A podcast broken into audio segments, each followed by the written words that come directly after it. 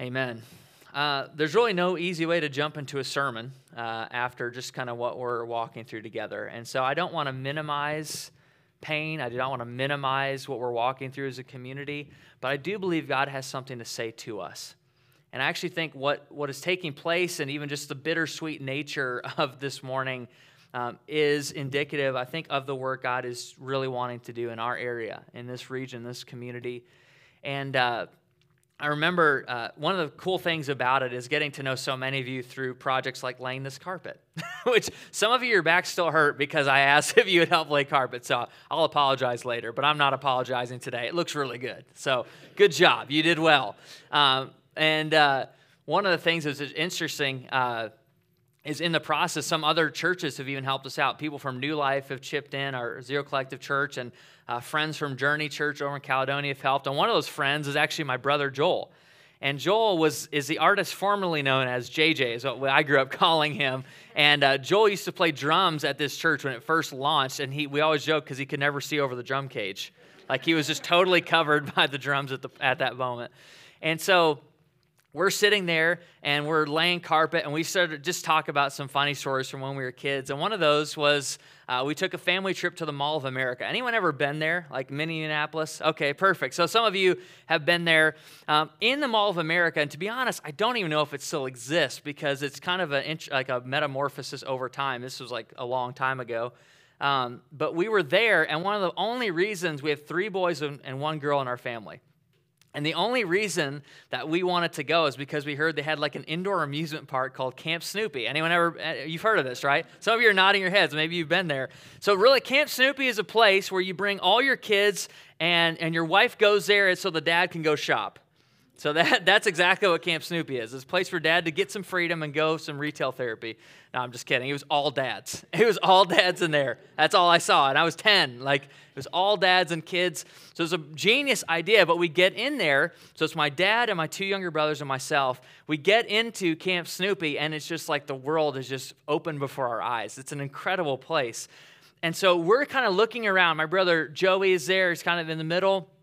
JJ's there, my dad's there. We're looking around. This is an incredible feat of just human engineering and, and retail consumerism at its finest, like all combined. We're walking around and we about, we're about to go into our first ride. Well, we get into the ride and we notice that JJ's nowhere to be found. Like my youngest brother's not there.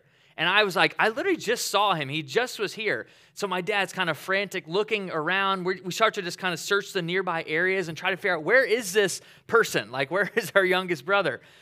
So eventually we do find him.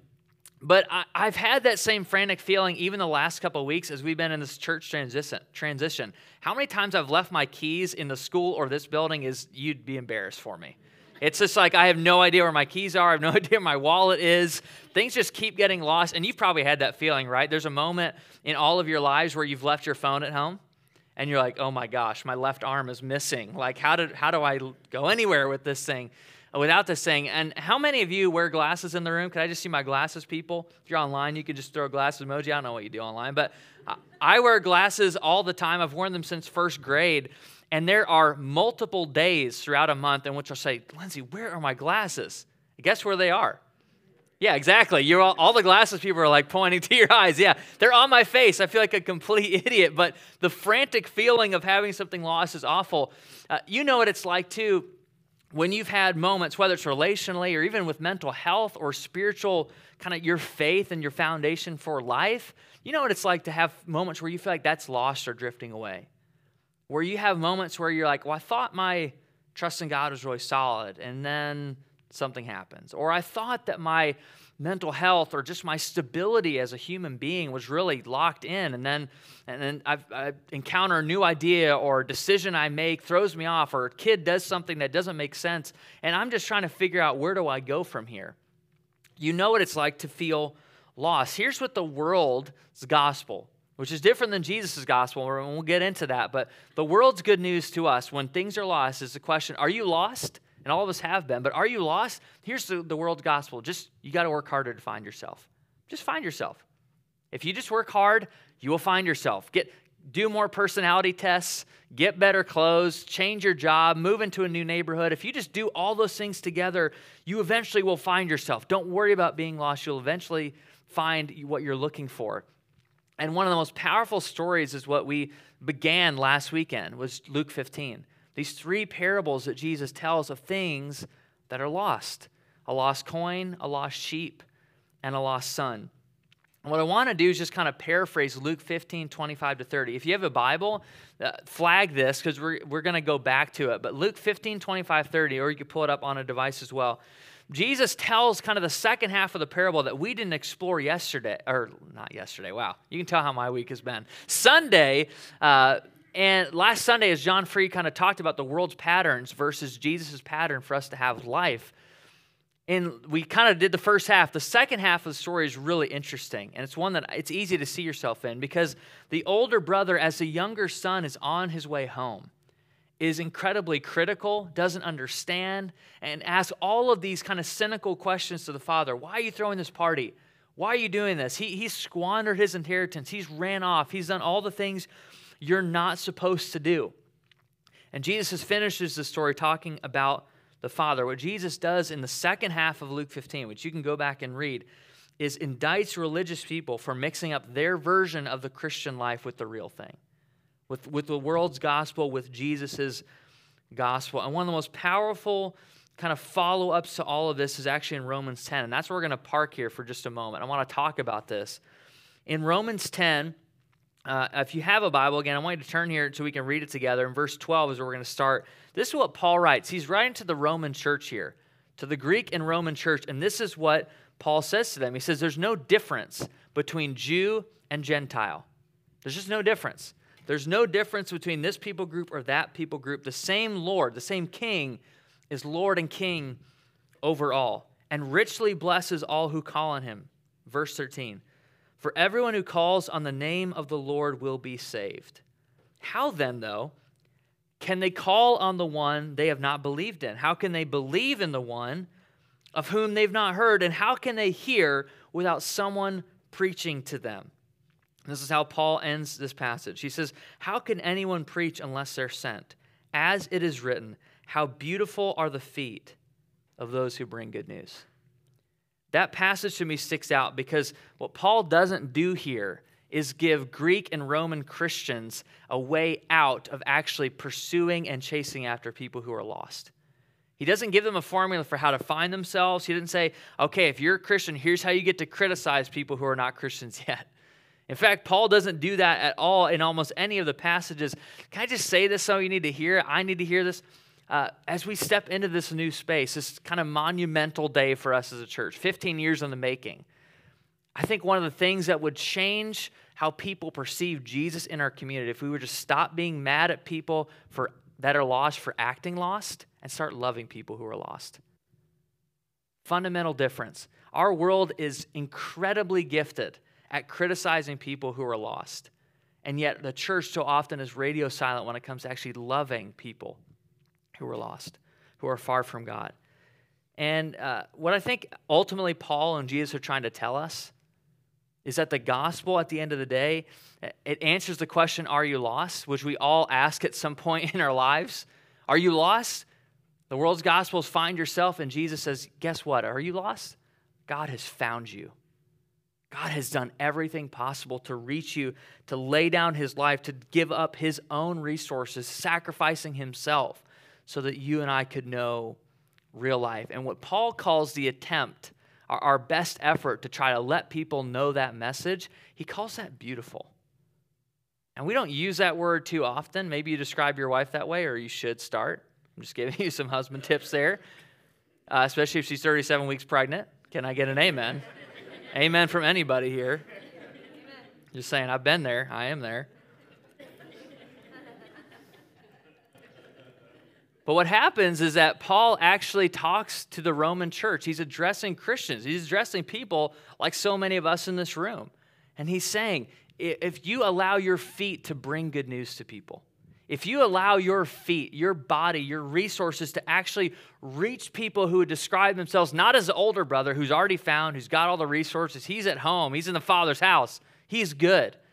but allow yourself to be like the Father, to chase after, to sacrifice yourself, to embarrass yourself, to be taken advantage of, to reach younger brothers. Paul calls that beautiful. Here's the truth. And I, there's a lot of things you could say on like a first Sunday in a new, new space, and sure, we've got a lot of things to iron out. Can I just say this? Just a friendly reminder from Paul and Jesus and John Gorveatte lost people don't find themselves. Lost people don't find themselves. It, it was often that, that Pete and I would sit over lunch at Manelli's, and we would talk about people in his life who were far from God. And there was times where we prayed together for people in his life who he was concerned about their eternity.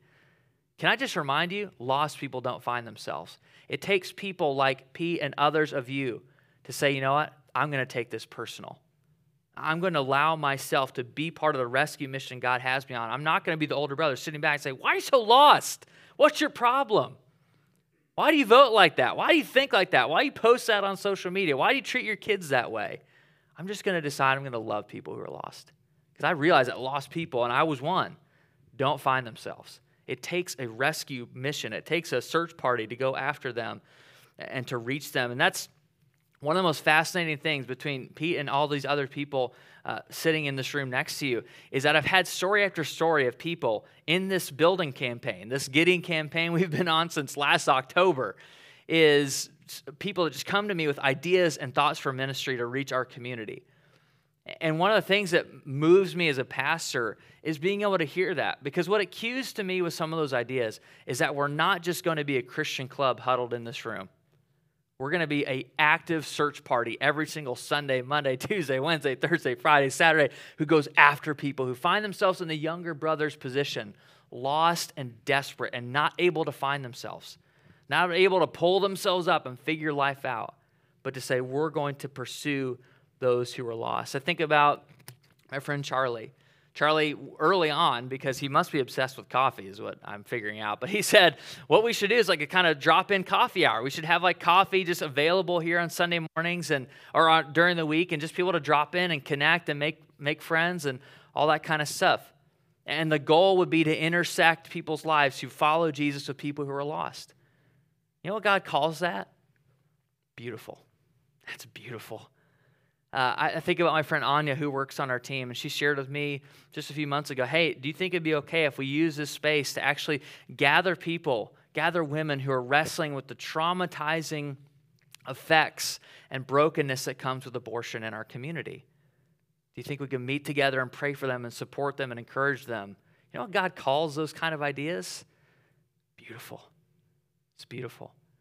Now, I think about, I was talking with uh, my friend Nick, and so Nick, basically in the middle of the COVID 19 pandemic, decided to launch like a men's discipleship group and, and have it around a bonfire. And he launched this, this thing, and guys start to show up, and more guys have shown up even in the recent couple weeks and asked, hey, if we, if we get too big or the bonfire in January doesn't sound very appealing, do you think we can meet in here? And I said, absolutely. You know what God calls people who are willing to intersect their lives, to give up parts of their weekend to reach men who have broken pasts and need freedom? Beautiful. That's beautiful. God just looks at that and says, It's beautiful. How beautiful are the feet of those who bring good news. You know the part that alarms me about Luke 15 when I read it? I mean, I closely identify with this older brother in so many different ways. What really strikes me, and I've never, ever, ever caught this before, in Luke 15, there was no search and rescue party for the brother. You ever caught that? No one goes after the brother the older brother who was found, who likely had resources, who probably should have some interest, kind of like I did with my brother JJ, like, hey, we got to find him. Like, we can't, we can't just leave my brother out there. You can't say, well, I've got two out of three sons. That's a, that's a good percentage. You know what I'm saying? Like, if you did that with your kids, you'd be, CPS would be called already. And maybe some of you are processing, should I do that? And I'm telling you, don't do that. you will get in trouble and get me in trouble for somehow endorsing what you just did. But my point is, I mean, there's no search and rescue party for the brother. As I read the story, I, I would hope, I honestly would hope that if I was the older brother, I would go after this younger brother. I would say, no, no, no, don't. I know you're literally eating pig slop. Let me get you out of that. Let me show you a better way. Hey, I'm going to find you and let's go home.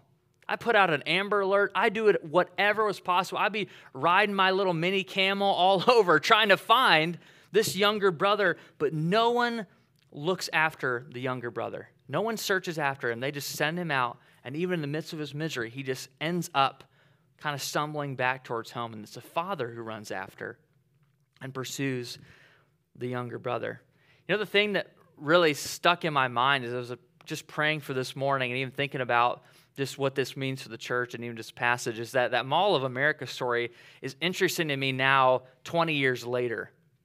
Because what happened in that moment was as soon as we realized JJ was lost, two different responses occurred in my 10 year old genius brain, it was we need to split up and find JJ among the thousands of people that are out there. We need to run after him. We need to find, he may be on a ride by himself hurling right now. We need to go after and find our, my youngest brother. I don't know where he is. And very counterintuitively, but wisely, all you parents are nodding your head if this has ever happened to you. He's like, my dad's like, just stay right here. Just stay right here. Do, do not move. Do not do not yell. Just stay right here. Eventually, JJ will find himself. But can I tell you, that's a great parenting strategy and it's an awful kingdom strategy. That may work for parents, but that is not how Jesus operates. He doesn't say, hey, I'm just going to sit here in this church and maybe you'll find yourself here. Maybe you'll find your way in here. My 10 year old instinct, if I can say it this way, was a little bit more spiritual than that. It was we need to do everything possible to go after this person. We, we lost JJ. We can't do this Camp Snoopy thing without JJ. And there are people and families, marriages, kids, right outside these double doors that do not have the hope that we have and do not have the grace of God at work in life, don't have the transforming, life changing power of Jesus yet. Lost people don't find themselves. It, it takes a rescue mission, it takes a search party. And I think about even just the dream. What would be the dream? I sat down and was talking to so many of you about the last 15 years and the people that have made it happen, the, the sacrifices that have happened, the weird, weird ideas that you've all had over the last 15 years to reach people, uh, like toilets and Halloween, trunk or treat. There's just, yeah, if you're like brand new, don't be alarmed by that. These people are normal. I'm just kidding. They're, we are not normal in any sense of the word. But I was trying to think about like what, what would be the dream for the next 15 years? Like here we are and what so many of you have prayed for. You're in an actual physical space that even just months ago we prayed and worshiped in. And I think about what would be the dream for the next 15 years. So this is the gospel of John Gorveatte here, not Jesus. But I dream about 12 locations around the world that are radically impacted because Center decided we're not just going to pursue younger brothers here, we're going to pursue them around the world. What would that look like? I dream about hearing someone say, My marriage is falling apart. I should try Center Church. Just hearing someone say that would be so beautiful. It would just bless God's heart. I, have tried everything. Maybe it's time. Maybe we should try Center. I've heard that they're weird and that, that change happens there, at least. I, we should try the Center Church, I dream about 1,000 people who step into the baptism tank and say, My life was headed for destruction until someone invited me in to meet Jesus. And, and there was a people and a community of people that rallied around them and rescued them and searched after them. I dream about every year someone asking you or asking me, Hey, I'm feeling called to vocational ministry. How do I, how do I resign well? How do I leave my job well? I'm feeling called to go overseas or to serve here in a local church ministry of some sort. I don't know what it looks like, but how do I leave my job well? See, the next 15 years are a divine cliffhanger. We don't know what they're going to be like. You don't know what tomorrow is going to be like. But I think about the dreams that God has for us, and I know that if we decide to be people who bring good news, God will say, Beautiful. It's beautiful. And that's how Luke 15, this parable ends in a huge cliffhanger because you don't know if the older brother ever went to the, the celebration party or not. It doesn't say if he, he finally rejoined his brother and they had a great party and the older brother did bring in the fattened calf and do all these things. We just don't know. I think Jesus does that on purpose because he wants to invite the listener into making a decision about how will you treat younger brothers? How will you react to younger brothers? One of those powerful verses in all of Scripture is Hebrews 12 2. It just simply, writes, simply says that for the joy set before him, Jesus endured the cross. You know what Jesus' joy was at the cross? Think about it. It was you. It was your family. It was your husband. It was your son. It was your uncle. It was your boss. It was your bus driver. It was your maintenance person. That's who the joy set before him. That's what it was. It was a joy set before him. He was willing to endure everything. Friends, that's the power of Jesus' gospel. The good news to you is that you have an older brother who decided, I'm not going to just stay in my father's house. I'm going to lay down every single resource and divine privilege I have to reach the younger brothers who are lost. Because lost people don't find themselves. To chase you down, to, to let you know you are beautiful and valuable and redeemable and worthy of love and affection by your Heavenly Father. When I think about Luke 15, actually, a name comes to mind. It's not Jesus, but that certainly would come to mind. But there's actually a name kind of from our family history. His name is Bob Powers. Uh, Bob was a neighbor of my grandfather, Ken. So when Ken was a teenager, uh, Bob was like the best hunter in their community. People knew Bob, and somehow he was always, this is like rural eastern Canada, always ob- able to obtain a moose hunting license. Like Bob was just had a knack for it or, or had a lot of money to bribe the people. I'm not sure which one it was. But my grandfather at the time, Ken, was obsessed with, with going hunting with Bob. He was like, he's the best one. It's going to get me all sorts of clout with my friends. Like, I need to, I need to figure out a way to get in with Bob. So what happens is Bob here's a message very similar to this one. It was kind of an encouraging message from his pastor at the time, and they were saying you should really you should go after younger brothers. You should go after lost people. And all it takes sometimes just walking across the yard, and maybe there's someone next to you. And Bob drove home from church today, that day, and took it very seriously, very personal. And none of Ken's family, none of my grandfather's family were Christians. They weren't in ministry. They didn't have it all together. They didn't go to church every weekend. And so Bob decides, I'm going to invite Ken to church. Ken's 17 at the time. And immediately in Ken's mind, it clicks. He's like, I can go moose hunting with Bob if I go to church with Bob. And so I don't know what in what your 17 year old mind that worked out that way, but it did for him. And so Ken decides I'm gonna go. I'm gonna go with Bob. And so Ken, Bob puts him in his old car, and then Ken and Bob drive to church. Ken hears the gospel for the very first time. Here's the life changing power of Jesus. Here's the good news. And Ken's whole life begins to change, begins to transform, begins to be reoriented.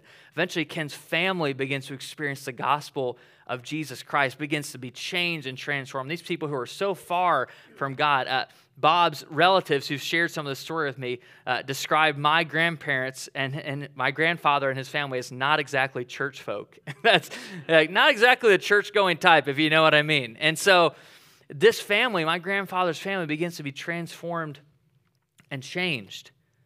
And I wonder when I look at this story and when I look around this room, I look at you. What would happen? What would have happened if Mr. Powers, if Bob never invited my grandfather to church? Would we be here? Would we be in this moment? Would I even get to be a part of what's happening? I mean, you just don't ever know.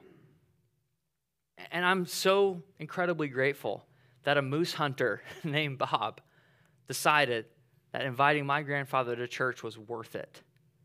That the sacrifice and the reputation, maybe, and just the awkward interaction was worth it. And he stepped across his yard, next door neighbor, and just said, Ken, you want to come to church with me? Didn't even bother with the parents, which is a whole other indictment on my great grandparents. But do you want to come to church with me?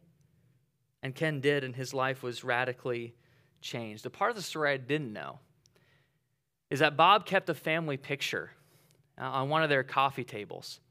And uh, we actually have the picture. That guy with the awful glasses and beautiful buzz cut is me.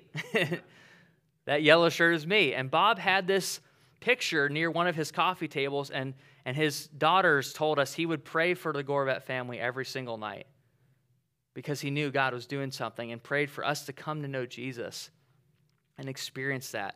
What if you could be a Bob Powers for someone in your life? What if God wanted to do that same dimension of just transforming work, and all it took was for you and I to take the mission personal? To realize that lost people don't find themselves. And, and Jesus is inviting us to be a part of the rescue mission in this world, in this community, in Byron Center, in this strip mall, even. That God is inviting us into that story. So I want to ask you a very simple question, one that you've probably got a real quick answer to. Who's lost in your world? Who in your life does not have a relationship with Jesus yet? And you know, if that clicked, if that happened, if they encountered the real true Jesus, not religion, not another church service, but Jesus himself, if they met Jesus, what would change? Would their lives be significantly better and transformed and more fulfilling and satisfying if Jesus was at the very center of their life? I've got people. I've got some quick names that come to mind. I've got some families I know who need that. And you probably do too. And so, what I want to encourage you to do is we're going to interact with that over the next couple weeks throughout this series. I just want to encourage you don't let that name just float out of your brain today. Don't walk through these doors and forget that name. Don't forget that family, that coworker, that fellow student. Allow that name to, to mess with you this week. And then we're going to talk about some next steps we can take in that. But who is lost in your world? Pray for them. Write their name down. Think about.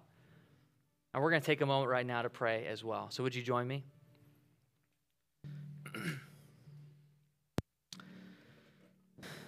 Jesus, I thank you that you are, no matter where we're, where we're at in life, where we're at in faith, where we're at spiritually or mentally, what circumstances we bring into this moment, I thank you that you are always the God who runs after us, who, like the Father, is willing to be undignified in his pursuit of us to reveal deeply to the world that we are loved and valuable in your eyes. I thank you that I was a younger brother and that you chased after me. You weren't content with just having some older brothers, you wanted all of us. And you chased after us. So, God, I pray for the people in this room who, right now, maybe they're a little bit more like the younger brother. Maybe they're far from you. Know they need to restore and step back into your house to allow themselves to be found by you. God, I pray that today would mark the beginning of that journey and that conversation with you about what it means to fully surrender and align their lives with you. And God, I pray for the, the rest of us here who know that we so closely can identify with the older brother and just live in the comfort of the Father's house without recognizing there are younger brothers dying every single day far away from you that don't have a relationship with you. And their eternity would be radically different if someone like a Bob would step in and invite them to be a part of you and, and part of your family. So we love you and trust you with this. We thank you for your greatness. Thank you in the midst of all the things this life will throw, out, throw at us that we don't have to be the ones in control because you are. And we love you and thank you for this moment. In Jesus' name, amen.